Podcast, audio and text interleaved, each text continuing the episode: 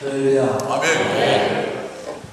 아, 제가 사실은 좋은 설교를 이렇게 들려드려야 되는데 지금 감기가 들어서 지금 목소리가 잘 안 나옵니다. 오늘 그냥 말씀으로 많은 은혜 받을 수 있기를 축복합니다. 아멘. 제가 말씀을 전하기 전에 우리 SCO를 조금 자랑하려고 해요. 우리 에, 소방교회 오케스트라인데 에, 이 아이들은 에, 저희 교회 에, 주일날 쓰는 오케스트라입니다. 에, 우리 아이들이 처음 저 악기를 잡았을 때가 유치원 때, 아, 유치원 때서부터 가르쳐서 지금은 아이들이 이렇게 초등학교를 졸업하면 악기하는 애들은 자동적으로 여기서 앉습니다. 그리고 이제 여기 나오지 못한 우리 친구들 중에서 이제 군대 가 있는 친구들도 있고 외국에 나가 있는 친구들도 있는데 우리 장하은 우리 청년은 어, 바이올린을 어, 전공을 하고 이제 졸업을 했습니다. 대학을 졸업하고 지금 이제 활동을 하고 있고요. 또 우리 김미연 우리 학생은 일본에 지금 어, 유학을 가 있는데 지금 방학 중이라 잠깐 나왔습니다. 그래도 감사한 것은 이 아이들이 예배 시간에 항상 사명감을 가지고 어, 섭니다.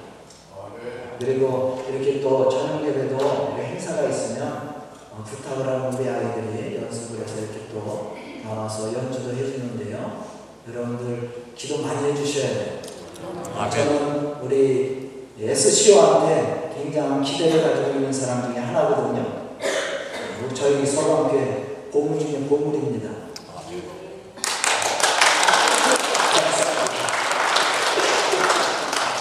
박수 안 치는 사람은 우리 교회 아니니까. 예. 오늘 말씀의 제목은 아, 짐을 서로 지라. 오늘 우리 수원 팔달주간 남성교회장 2층 예배를 드리는데요.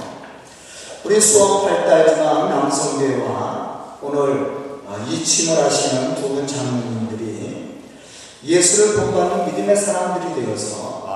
참으로 예수님의 마음으로 서로 짐을 질 뿐만 아니라 하나님이 우리에게 맡겨주신 그 복음의 사명을 감당해 나가는 그러한 믿음의 좋은 일꾼들이 될 수 있기를 주님의 이름으로 축복합니다. 아멘. 그럼 우리가 서로 져야 될 짐은 어떤 짐인가? 오늘 말씀 속에서 우리는 몇 가지를 생각해 봐야 됩니다. 첫째는 사랑의 짐입니다. 본문 말씀을 보면 이렇게 말씀을 하고 있습니다.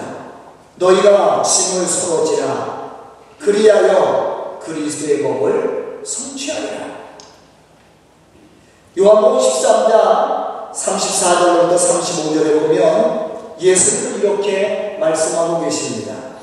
새 계명을 너희에게 주노니 서로 사랑하라. 아멘.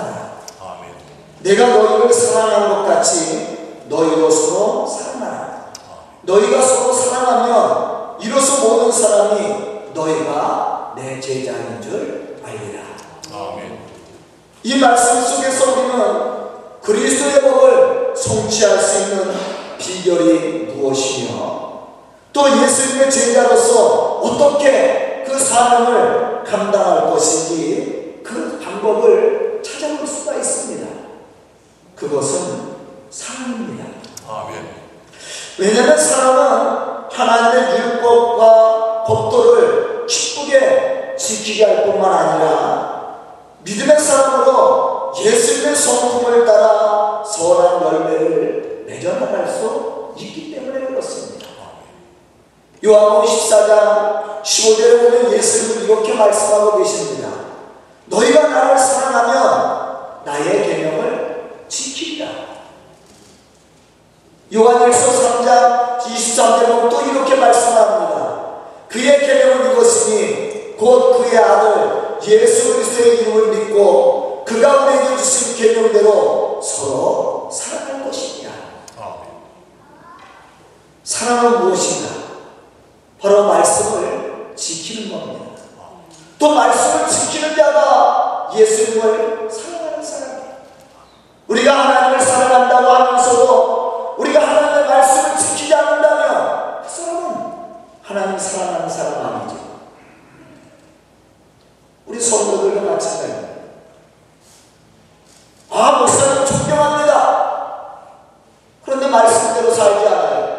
진짜 존경하는 거예요? 아니죠. 진짜 존경하는 사람이라면 사랑하는 사람이에요. 사랑은 허다한 죄를 덮어줍니다. 뿐만 아니라 상대의 마음을 기쁘게 하기 위해서 헌신하는 게 사랑이에요. 그래서 하나님 사랑하는 사람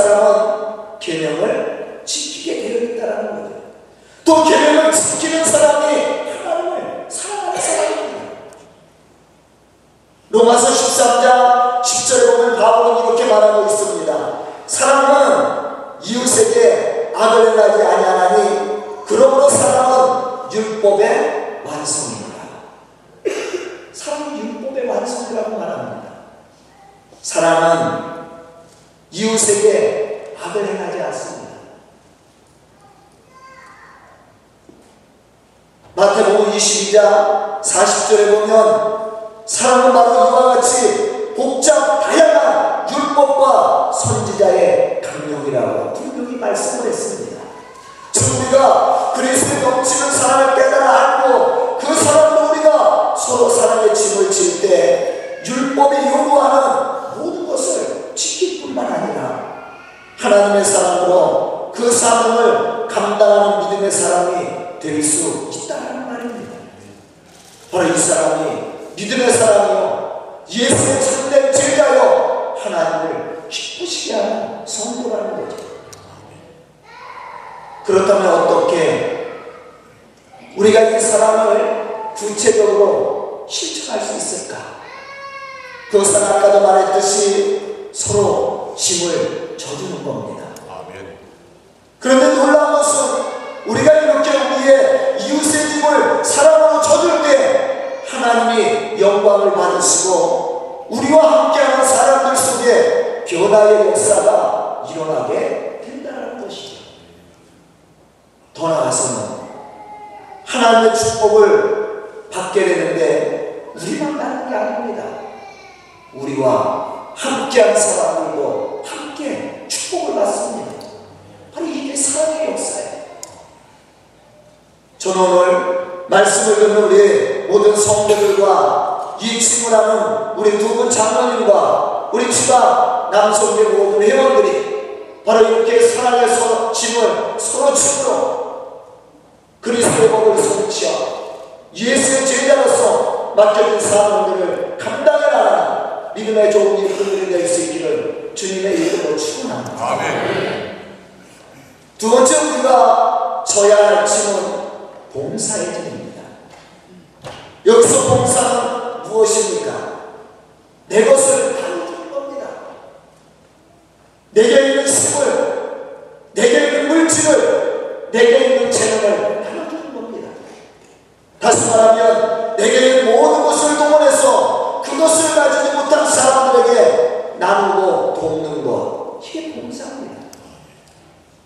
하나님은 이러한 나름의 삶을 기쁨으로 여기시고 그러한 삶을 사는 사람을 축복하신다는 것을 우리는 분명히 알아야 됩니다.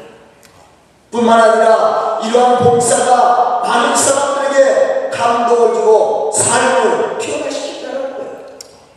예수님은 십자가에 죽으시기까지 봉사를 했습니다. 우리를 섬겨주었습니다. 그 사랑의 헌신이 많은 사람들을 변화시키고. 또 많은 사람들을 구원했다는 사실. 시브리서 13장 16절에 보면 이렇게 말씀하고 있습니다. 오직 남과 서로 나눠주기를 잊지 말라. 하나님은 이 같은 제사를 기뻐하시느니라. 아멘. 하나님이 기뻐하시는 제사가 뭡니까? 선을 행하는 것과 나눠주는 겁니다. 봉사입니다. 나눔의 봉사가 하나님을 기쁘시게 하는 예배입니다. 아멘. 신앙의 모습이라는 것을 우리에게 가르쳐 주고 있습니다. 그런데 이러한 나눔의 봉사가 하나님을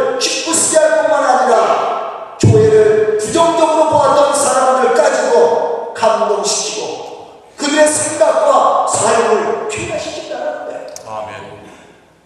이와 같이 나눔의 봉사 봉사는 서로의 마음을 풍요롭게 만듭니다. 하지만 욕심은 다툼을 일으킵니다.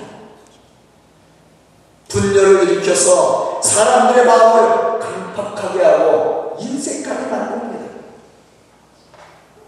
잠언서 28장 25절에 보면 이렇게 말씀하고 있습니다. 욕심이 많은 자는 다툼을 일으키나 여호와를 의지하는 자는 풍족하게 되느니라. 아멘. 야고보서 1장 15절에 보면 또 이렇게 말씀합니다. 욕심이 잉태한 적 죄를 낳고 죄가 장성한 적 사망을 낳느니라. 아멘. 죄악의 대부분은 인간의 탐심에 그 뿌리를 두고 있습니다. 그러므로 욕심을 가지고 사는 사람은 다툼을 일으키고 분열을 일으키게 되어 있다는 거예요. 그러나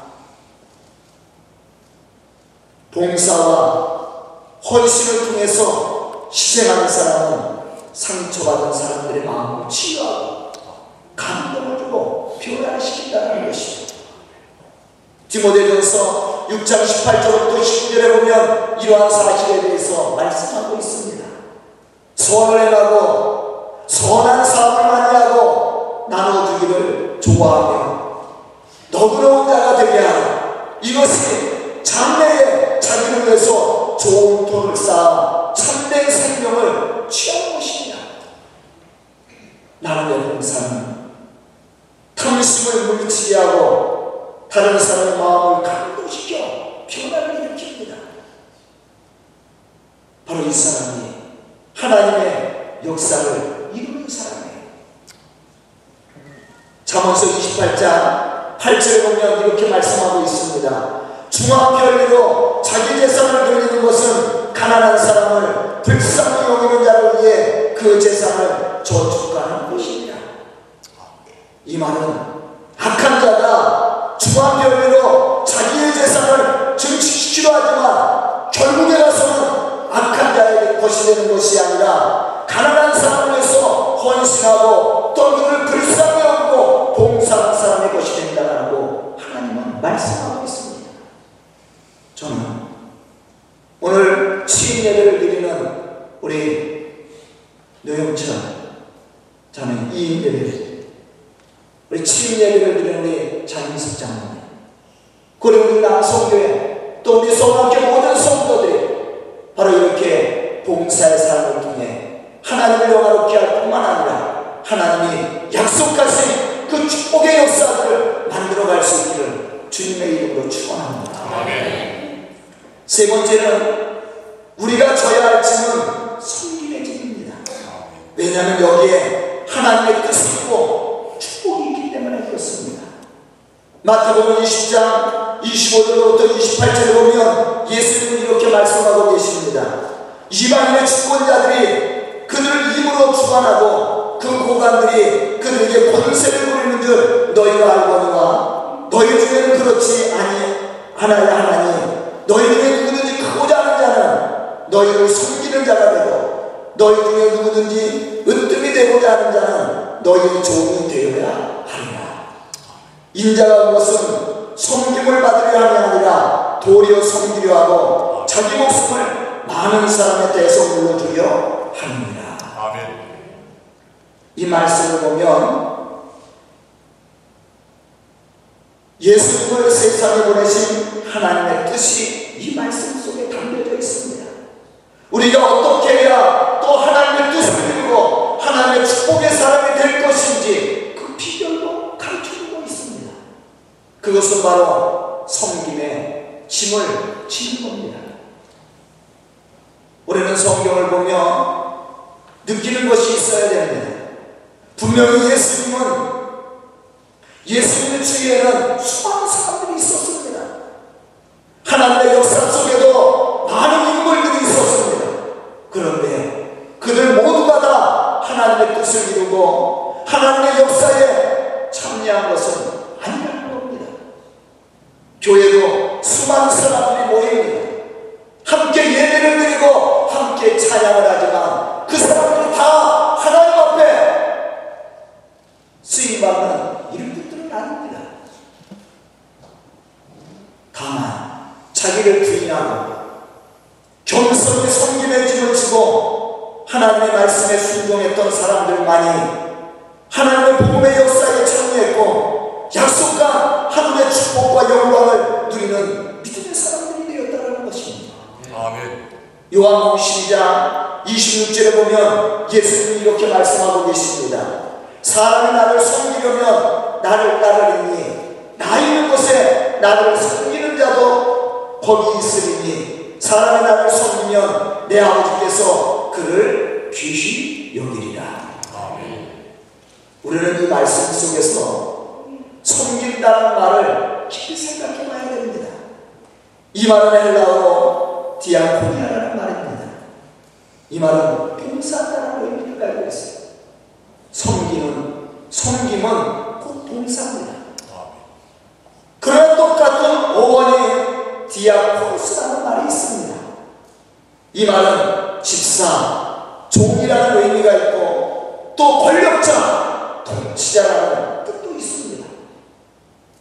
로마서 13장 4절에 보면 하나님의 사역자라는 말이 나오는데 여기서 하나님의 사역자를 디아코스로 표시했습니다.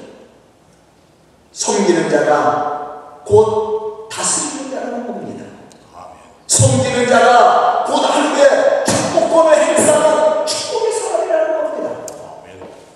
저는 오늘 말씀을 듣는 우리 수원 팔달주가 남성교회 회원들 또는 오늘 이임을 하고 취임을 한 우리 부장님이 바로 이러한 섬김을 통해서 하나님을 영화롭게 할 뿐만 아니라 하나님의 복음의 역사에 통치자가 될 수 있기를 주님의 이름으로 축복합니다. 아멘. 마지막으로 여기서 우리가 져야 할 짐은 복음의 짐입니다. 하나님의 축복하신 교회, 하나님이 크게 들어 쓰시고 기뻐하시는 사람들을 보면 복음 을 위해서 헌신하고 희생했던 사람들입니다.